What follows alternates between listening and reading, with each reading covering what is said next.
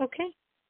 So yesterday we began letter 21 and we discussed how it's important to take the annual amount of money you pledge to charity and divide it in increments, in equal increments, to give every month or weekly because of the alacrity in doing the commandment. Now, in today's section, the Rebbe is adding two other reasons. One, every single act of charity refines the soul of the donor.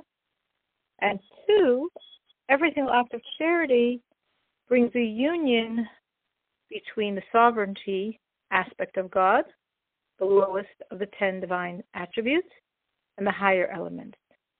And this supernal union is very significant, especially in terms of the coming of the Messiah. The Rebbe explains that when we speak of the service of charity, as I've explained previously, the act of charity means within the limits of your nature, what you're used to doing. When we speak of the service of a commandment, not an act, but the service, it means when you toil, when you refine yourself, when you go beyond your nature. So, to achieve service of charity, it doesn't necessarily require you to give more, but to give frequently.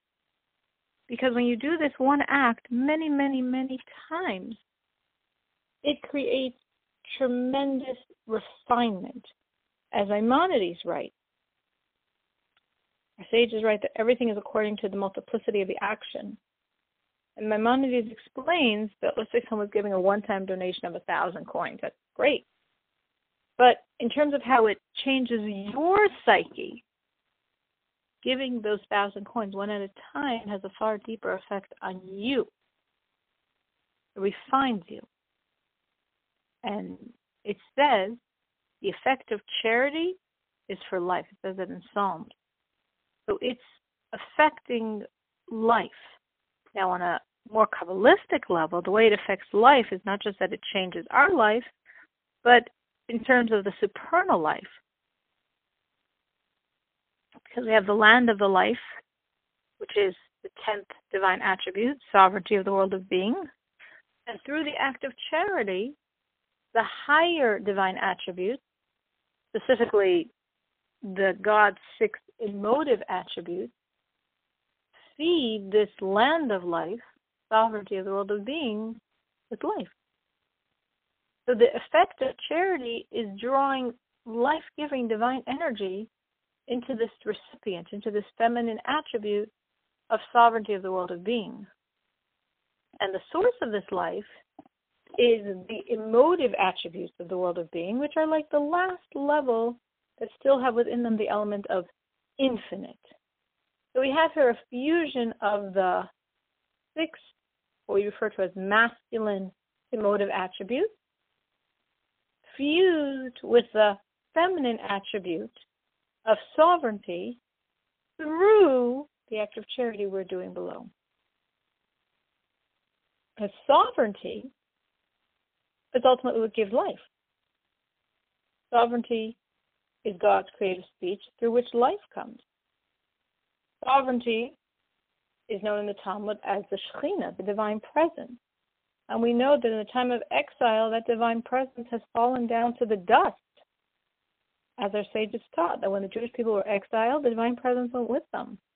So, accompanying us in all of our wanderings through exile, the divine presence, sovereignty of the world of being, has been humbled to the lowest depths.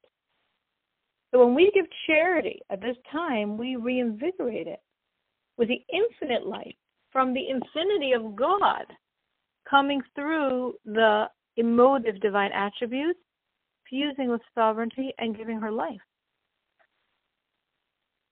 Now, why does this happen? Because that's what my charity is doing. When I give charity down below, I'm giving life to this poor person. So my giving of life causes, it activates the infinity of God to give life to the humbled divine presence, to draw life from the fountainhead of life to the divine attribute of sovereignty of being, the land of life. And especially when people are giving charity to support the land of Israel, because sovereignty of the land of, of the world of being is referred to the land of life, the heavenly land of life. And in our physical world, Israel is considered that land of life below. So it's a parallel image. When we give charity to support people in the land of Israel, the land of life of our physical world, it directly corresponds to the land of life, sovereignty of the world of being, that's being nurtured and sustained by our acts of charity.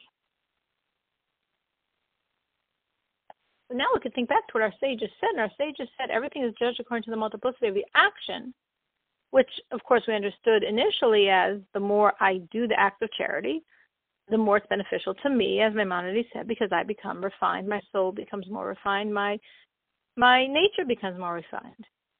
But now we understand this on a deeper level that everything is judged according to the multiplicity of the action because when I do this act of charity numerous times, each time I'm drawing life from the fountainhead of life, bringing the supreme unification of these higher levels and the divine presence and Shekhinah and sovereignty of the world of being. So every single act of charity does this. Every act of charity draws the infinity of God to the divine presence, to the Shekhinah. And therefore, each time, it's very significant. Which we can also understand what Maimonides meant when he said that when we give charity multiple times, it refines the soul. So I understood that it's refining my soul, which it does. But it also means above, because in the Zohar, in the foundational work of Kabbalah, the divine presence is referred to as soul, because it's our life and our soul. Or in Psalms, when it says our soul is stooped to the dust, it means the descent of the divine presence in exile. So when Maimonides is saying that when we give charity multiple times, it refines the soul, besides soul, it's alluding to the supreme unification that's being effected above through these acts of charity. And that's why our sages connect charity to the redemption. They say great is charity for it brings redemption near. Because every time I'm doing an act of charity, I'm energizing the divine presence. I'm raising her from the dust. With each act of charity, she's being lifted up from the dust until the the time of the complete redemption, when the divine presence will re, be reinstated to where she truly belongs.